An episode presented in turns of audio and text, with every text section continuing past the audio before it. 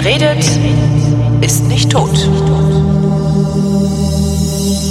Willkommen zum Geschichtsunterricht der Koproduktion von Vrindt und DLF Nova mit Matthias von Hellfeld. Hallo Matthias. Sei gegrüßt. Heute die Rede von James Burns. Ist das, ist das eine Person oder ist das so James Burns, Illinois? So ein Ort? Äh, James Burns, South Carolina South wäre Carolina. das. Wäre richtig geboren. Ah, es ist 2. kein Mai. Ort. Okay. Nein, es ist jetzt, es, es entblättert sich jetzt. Äh, geboren 2. Mai 1882 in Charleston, South Carolina. Gestorben 9. April 1972 in Columbia, South Carolina. Der Mann ist 90 90 Jahre alt geworden. Respekt. Ja, Respekt. Er war äh, amerikanischer Politiker und zwar von den Demokraten. Und er ist vermutlich für die Geschichte der Bundesrepublik Deutschland einer der überragend wichtigen Personen. Oh, jetzt bin ich gespannt. Ja, weil er nämlich Außenminister der Vereinigten Staaten war. Und zwar 1945 bis 1947.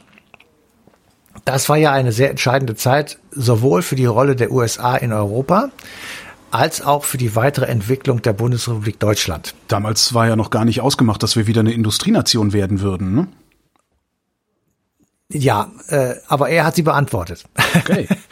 ja, also du bist jetzt schon ziemlich genau, äh, äh, hast einen Treffer gelandet. Ja, das ist Ähm, halt, das das ist ja die Diskussion damals gewesen, so zumindest. Also was, was für eine Bundesrepublik, was für ein Deutschland oder ein deutsches Reich Ja. äh, äh, wünschen wir uns beziehungsweise ähm, gestatten wir uns, weil zweimal ist es schiefgegangen mit den Deutschen. Ne? Ja, einmal bis dahin, aber äh, Nee, oder das- nicht zweimal, wenn es okay. Also was wird uns gestattet sozusagen? Das war ja die entsprechende Frage. Wir Deutschen hatten da relativ wenig Chancen irgendwie mitzuspielen und ähm, es hat auch äh, im Grunde genommen keiner probiert irgendwie äh, von uns aus, da sich groß was zu denken. Jedenfalls nicht bis zum Jahr 1946. Also da auf gar keinen Fall. Also 45, 46 Zustand der Deutschen mit einem Wort beschissen. Versorgung schlecht, Städte zerstört, allgemeine Demoralisierung, Infrastruktur kaputt. Ähm, Hungerwitze. Das kann man zwar nicht. Wir erinnern einfach uns, wollte ich gerade sagen, aber ja. ja, ja, das kann man zwar nicht so über einen Kamm scheren, aber im Prinzip war es schon so. Dann kam Ende November 45 begannen die Kriegsverbrecherprozesse in Nürnberg. Da saßen dann auf einmal so ein paar Nazi-Größen, Göring, Ribbentrop und so weiter auf der Anklagebank. Und es wurde also bekannt, was tatsächlich passiert ist. Und wenn wir jetzt einfach mal die Diskussion so nehmen, wie sie damals gesagt wurde, also den Leuten wurden die Augen geöffnet. Das heißt, sie wussten vorher nichts von der Shoah oder von den vielen Kriegsverbrechen und so weiter. Nehmen wir das jetzt einfach mal so hin. Dann ähm, war die deutsche Gesellschaft in Aufruhr und allmählich wurde jedem, der bis drei zählen konnte, klar, das würde lange auf ihnen lasten und auf uns natürlich auch, aus den nachfolgenden Generationen. Ähm, Sie merkten allmählich, ein Wiederaufbau dieses Landes ohne Hilfe von außen wird nicht möglich sein, weil das einfach äh, derartig kaputt und runter war und sie derartig wenig Chancen hatten, dass keiner sich vorstellen konnte, wie das je gehen sollte. Und dann äh, dämmerte es den meisten, man muss sich in irgendeiner Form mit den Alliierten arrangieren. So. Äh, wir wissen ja, Deutschland war aufgeteilt in vier Besatzungszonen, ähm, drei im Westen, eine im Osten und die jeweils in ihren Zonen sitzenden alliierten Sieger konnten dort tun und lassen, was sie wollen. Ähm, das galt auch für Berlin. Berlin war in vier Sektoren aufgeteilt. Ähm, es gab einen alliierten Kontrollrat, wo also gemeinsam entschieden werden sollte. Das war die eigentliche Idee, dass man Deutschland in den Grenzen von 1937 ich sag mal, ähm, irgendwie zusammenhält oder als Idee einfach so mal gesamt erfasst. Moment, das, dann hätte man aber Polen wieder zurückschieben Ja, müssen, ne? das ist schon richtig, das wollte ich jetzt auch gerade erklären. Entschuldigung. Ähm, die Idee war, dass man Österreich äh, re- restituieren wollte und die Tschechoslowakei, das war ja beides dann nach 1937 von Deutschland sozusagen annektiert worden oder nicht sozusagen, es ist annektiert worden. Ähm, da äh, kam der erste Stolperstein, dass ähm, Stalin ähm, durchgesetzt hat in den alliierten Nachkriegskonferenzen, dass es eben eine Westverschiebung Polens äh, geben soll zugunsten der Sowjetunion, die auch nach Westen verschoben wurde, in ehemaliges polnisches Gebiet. Und damit ist sozusagen diese Grenzen von 1937 nur noch als Metapher da, aber nicht mehr als reale, äh, tatsächliche politische Substanz sozusagen. Das heißt, die gemeinsame Verantwortung der vier alliierten Siegermächte für das besiegte Deutschland, die stand eigentlich nur noch auf dem Papier und wurde auch im alliierten Kontrollrat, der in Berlin äh, residierte, nicht mehr wahrgenommen. Also dieser Kontrollrat ist, ich glaube, äh, nach drei Sitzungen oder sowas explodiert und damit ähm, war alles vorbei, was die Gemeinsamkeit angeht. Ähm, wir wissen alle sozusagen, das will ich jetzt nicht alles erzählen, aber im Prinzip wissen wir, äh, Stalin hat sehr schnell mit der Gruppe Ulbricht äh, den Sozialismus in der mhm. Ostzone eingeführt, währenddessen die Westzonen, Frankreich, England und die äh, USA relativ ähm, schnell ähm, ich sag mal, auf eine Fahrt geführt wurden, der westliche kapitalistische Strukturen enthielt. Ja. So, wir haben. Äh, war ja auch vorher, letztendlich waren es ja vorher schon Marktwirtschaften im Wesentlichen, ne? Ja, aber im Osten auch. Da war ja der größte stimmt, Unterschied. Ja, also es ist ähm, insofern, also es war relativ schnell klar, wie das gehen könnte und wie es gehen sollte. Aber das war den Deutschen eben nicht klar, weil die ähm, eierten darum und wussten nicht, äh, was sie tun sollten, weil sie ja wirklich massive Probleme hatten. Äh, zu denen, die ich eben genannt habe, kamen auch Millionen von Heimatvertriebenen. Also wir haben eben gesagt, ähm, Russland oder die Sowjetunion wurde nach Westen verschoben auf Kosten Polens. Polen wurde auch nach Westen verschoben auf Kosten Deutschlands. Und die Menschen, die dort jeweils gelebt haben, also Polen und Deutsche, ähm, wurden ebenfalls nach Westen verdrängt. Mhm. Ähm, das hieß dann in den alliierten Verträgen, man sollte das auf eine humanitäre Weise machen. Das ist natürlich alles Quatsch.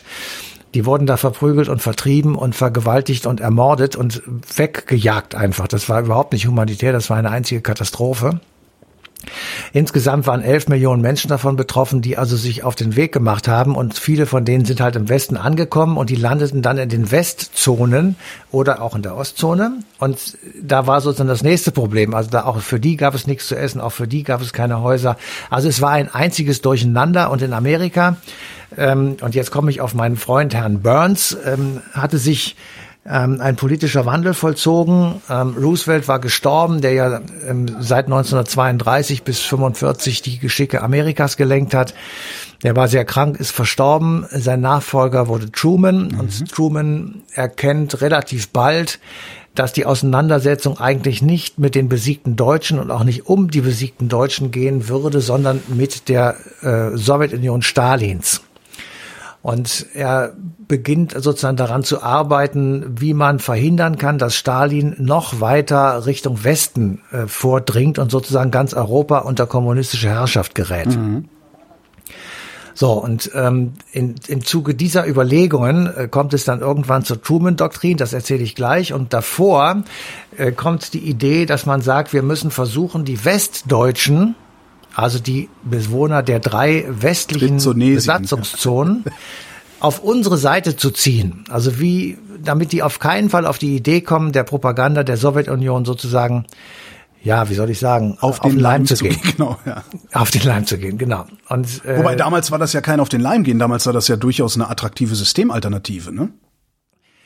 Also da bin ich nicht mehr so sicher, ehrlich gesagt, okay. weil also die Bodenreform 45, 46 in der DDR schon für sehr viel Aufregung gesorgt hat und da waren, glaube ich, viele Leute schon sehr frustriert äh, und haben das eben nicht mehr so gut gefunden. Aber trotzdem mag es viele gegeben haben, die das äh, richtig gefunden haben, vor allem auch eingedenk der Zeit, die davor war. Ja, also ja wenn du aus Krieg und Faschismus kommst, ist möglicherweise Sozialismus eine gute Alternative, aber das kann ich so auch ehrlich gesagt Ja, und wenn du auch so, ich sag mal, wenn du so zur, zur äh, Zwischenkriegsarbeiterschaft gehört hast, der es jetzt nicht so gut ging, und da kommt auf einmal ein, ein Regime, das sagt, hier, wir, wir sorgen jetzt dafür, dass der Arbeiter in den Mittelpunkt allen gesellschaftlichen Handelns oder politischen Handelns gestellt wird, da sage ich mir auch erstmal, ach, das doch mal, das doch mal gut.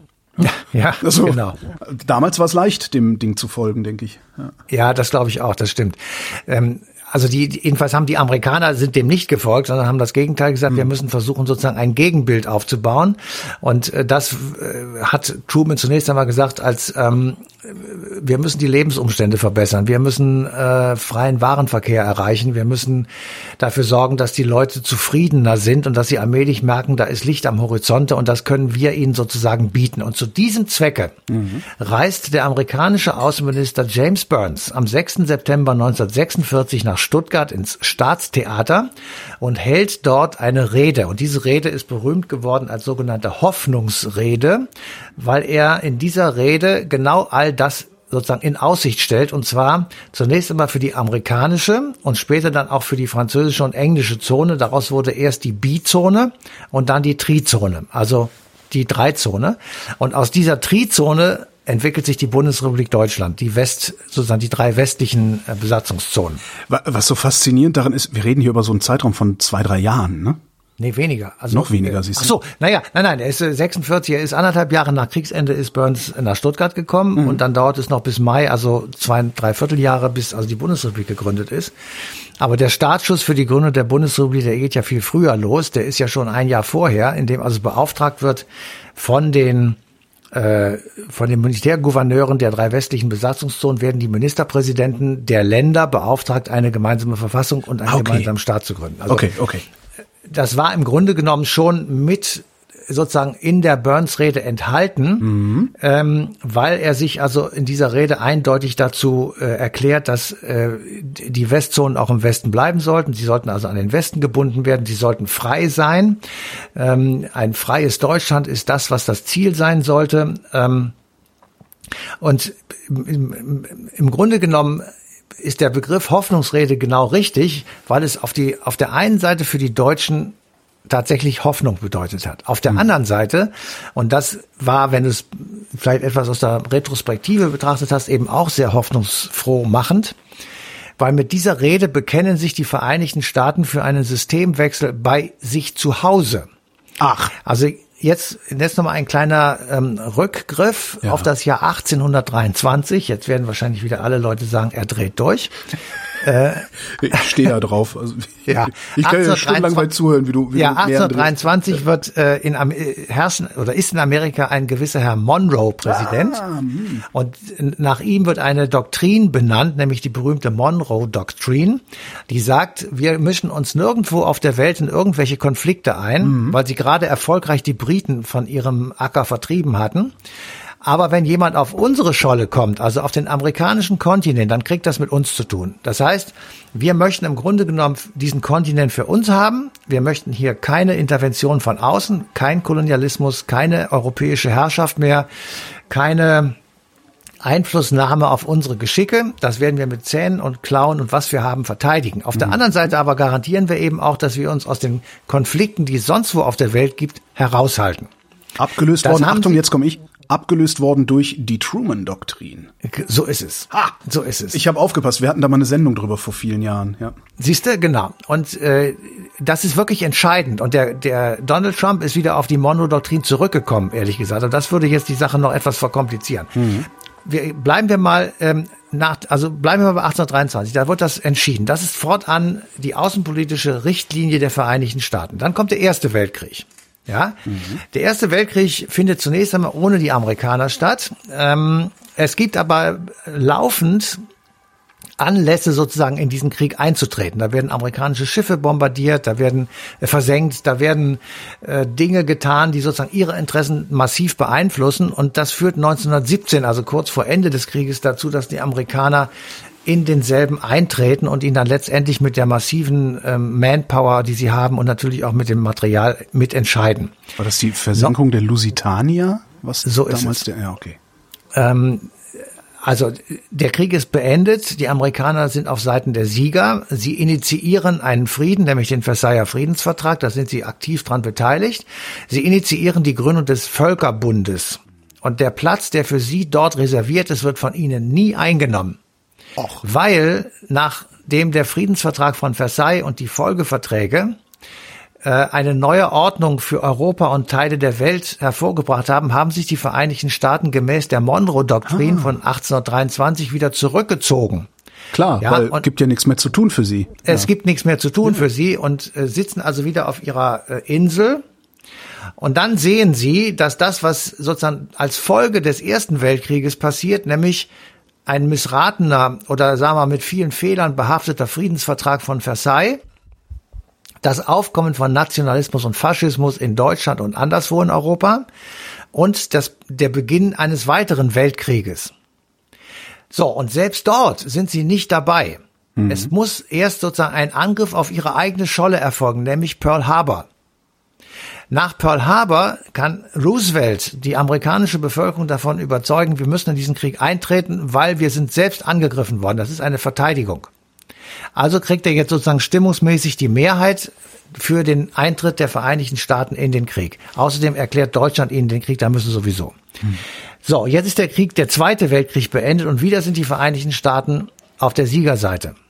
Dieses Mal allerdings, und das ist der fundamentale, welthistorisch und weltpolitisch existenziell wichtige Unterschied, ziehen sie sich nicht aus, US, aus, den, äh, aus Europa zurück. Ganz im Gegenteil.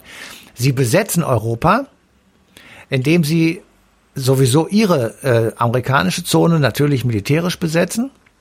Sie besetzen Europa ferner, dass sie äh, ein äh, nordatlantisches Verteidigungsbündnis basteln, die NATO, Mhm. Und sie besetzen es ferner, indem sie den Spaniern, die ja auch eine Diktatur haben mit Franco und Faschisten sind, indem sie den Spaniern sozusagen die Rückkehr in die Völkergemeinschaft ermöglichen, weil sie in Spanien Militärstützpunkte brauchen. Ah. Ja. So. äh, das Am heißt Ende, ne, also. Staaten haben keine Freunde, Staaten haben Interessen. Ja. Genau. Und insofern, wir wollen jetzt nicht über die äh, moralischen. Nein, Dinge gar nicht. reden. Aber ich finde es immer wieder nur schön, wie man so, ach, ist das nicht toll? Guck mal, sie haben in die Tür in den Völkerbund gefunden. Ja, ja, weil sie da eine. das finde ich. Genau. Also äh, das hat natürlich alles seinen Hintergrund. Ist egal. Ich wollte es einfach nur mal so faktisch kurz darstellen. Und Mhm. in dem Moment sozusagen haben die Amerikaner einen vollkommenen Systemwechsel ähm, durchgezogen. Und da kommt jetzt die Truman-Doktrin. Sie fassen das auch in einen Text. Und sie sagen, überall dort, wo Völker, die daran gehindert werden, ihre Freiheit zu erkämpfen oder zu behalten, weil sie beispielsweise von kommunistischen Armeen bedroht werden, bekommen die Unterstützung der freien Welt, also der Vereinigten Staaten von Amerika. Und das wiederum bedeutet, Amerika übernimmt so eine Art Weltpolizeifunktion. Ja. Ja? Es hätte so Weil schön konnte- werden können. Ne? Da konnte sich jetzt jeder drauf berufen, hat sich auch jeder drauf berufen, aber es stellt sich eben sehr schnell heraus, dass sie nicht gelten kann, zum Beispiel beim Aufstand des 17. Juni 1953 in Berlin, weil das fand innerhalb der DDR statt. Es konnte bei keinem der Aufstände stattfinden, die in irgendeinem Staat stattgefunden haben, der zu einem Bündnis gehörte. Ja. Also CSSR war so ein zweites Beispiel oder Ungarn, Polen. Aber es war im Prinzip die Begründung für den Eintritt der Vereinigten Staaten in den Kalten Krieg. Also wenn Vietnam oder irgendein Laos, Kambodscha, irgendein Staat ganz weit weg von den Vereinigten Staaten sich um seine Freiheit bemühte, dann konnten die Vereinigten Staaten sagen, denen helfen wir. Zufälligerweise war sehr oft die Sowjetunion daran beteiligt, die Freiheit einschränken zu wollen. Das war eine antisowjetische Doktrin, das Ja. ist ja vollkommen klar. Ja. Es war Anti-Stalin, Anti-Sowjetunion, Antikommunismus. Äh, Truman war ein, äh, ein absoluter Kommunistenhasser.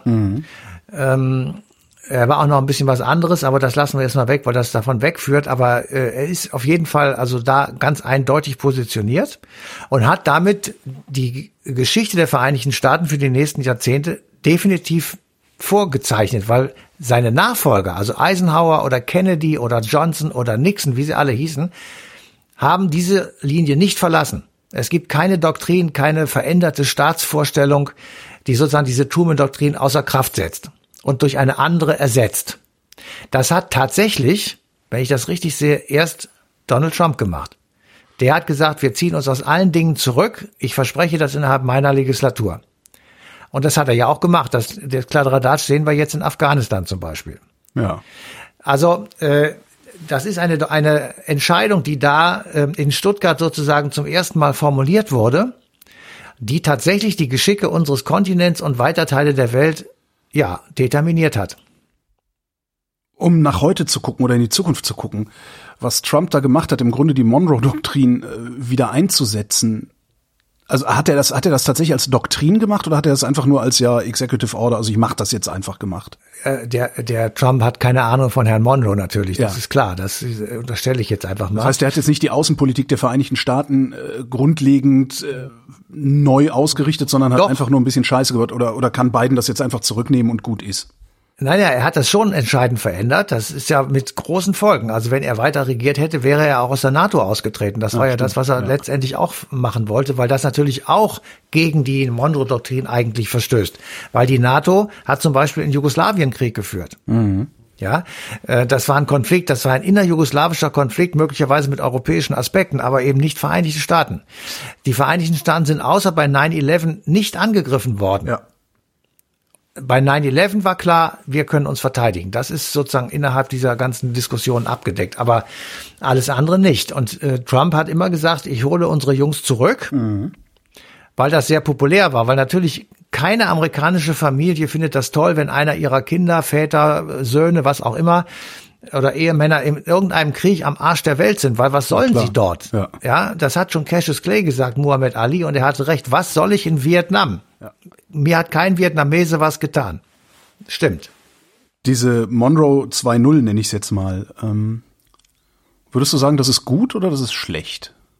Nein, es ist schlecht, weil äh, natürlich kann man sagen, wir ziehen ab und wir, wir machen das nicht mehr, aber man muss dann eine Alternative haben. Und so hinterlässt dieses panikartige, völlig willkürliche Abziehen mhm eine, äh, einen, einen luftleeren Raum. Und dieser luftleere Raum wird leider von Gangstern äh, gefüllt, nämlich in diesem Falle von Al-Qaida, Taliban und wie sie alle heißen mögen. Im Wesentlichen Taliban, ähm, ja. Hm. Oder es äh, wird ein Freiraum überlassen, der dann zum Beispiel von China äh, ja. ausgefüllt wird. Und ich äh, bin, ich habe es ja schon mal gesagt, kein Wirtschaftswissenschaftler, aber ich habe so ein bisschen Sorge, ob das so toll ist, was die man Chinesen muss, da man machen. Man muss kein Ökonom sein, ja. um sich diese Frage sogar beantworten zu können. Ja, also die Frage lautet ja einfach nur, ne, such dir deinen Hegemon aus. Ja. So, und wenn ich ähm, einen Hegemon aussuchen soll, ähm, es stehen drei zur Wahl, dann ist meine Entscheidung ist dann relativ simpel. Ja, ja, ja aber äh, ich sage nur, das ist eben alles nicht bedacht worden, deswegen ist das eine total chaotische Entscheidung. Äh, 12.000 Leute aus Deutschland abzuziehen, ist genauso bescheuert wie 8.000 davon in Polen zu stationieren. Das ist einfach alles nur dummes Zeug, aber ähm, beweist sozusagen, dass es gibt, es gibt eine Unzufriedenheit in Amerika mit der Situation. Das kann ich auch gut verstehen, mhm. weil diese durch die Monroe-Doktrin ausgelöste Weltpolizeifunktion ja, das kann nicht sein. Also ähm, ich ich verfolge immer den Plan und das habe ich schon, das mache ich schon seit Jahrzehnten, dass ich sage, eigentlich müssten wir die Vereinten Nationen ausstatten ja. mit einer bewaffneten Einheit, wo auch immer. Und zwar äh, mit so, einer richtigen Streitmacht. Ja. ja, ja, irgendwo hinzugehen mit einem Beschluss der Vereinten Nationen, des Weltsicherheitsrats, was auch immer und dort, ich sag mal, irgendwie Konflikte zu lösen. Und zwar im Sinne nicht etwa der USA alleine oder der, äh, der Russen oder der Chinesen, sondern eben der Weltgemeinschaft. Aber das oder zumindest eine hin. Kommandostruktur, der sich dann die lokalen oder kleineren Armeen unterzuordnen haben. Aber auch das funktioniert ja nicht. Ja. Naja, es hat einmal funktioniert beim alten Bush,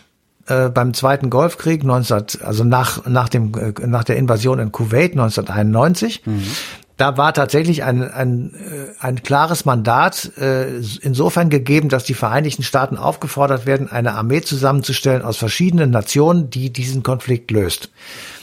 Aber wenn man das sozusagen als stehendes Heer machen würde, ich meine, das ist jetzt alles natürlich ein bisschen zu groß gedacht, aber wenn man einfach sagen würde, wir, wir haben die Möglichkeit, mittels einer einfachen Order ja. ähm, eine Armee zusammenzustellen, die auch vernünftig ausgestattet ist, dass wir eben solche Konflikte lösen können, das wäre eine Möglichkeit, um es einfach wegzunehmen von den Amerikanern alleine, weil dass die dazu, dazu keine Lust mehr haben und dass ihnen das zu teuer ist und dass sie einfach einen viel zu hohen Blutzoll, sagt man ja wohl, ähm, dafür bezahlen, das kann ich ernsthaft gut verstehen. Absolut. Das ist ja. ein vernünftiges Argument und wir können nicht einfach immer so tun, als wenn die Amis das alles richten. Das geht nicht. Das ist, äh, das ist nicht in Ordnung. Aber so richtig verstanden haben wir es noch nicht mal innerhalb der EU, ne? Ja, aber ja, wir sind dabei hoffentlich. Mal gucken, ob wir es noch mitkriegen. Matthias von Hellfeld, vielen Dank. Jo, gerne. Und euch danke für die Aufmerksamkeit und äh, der Verweis auf die passende Ausgabe Eine Stunde History. Die läuft am 6. September 2021 auf DLF Nova.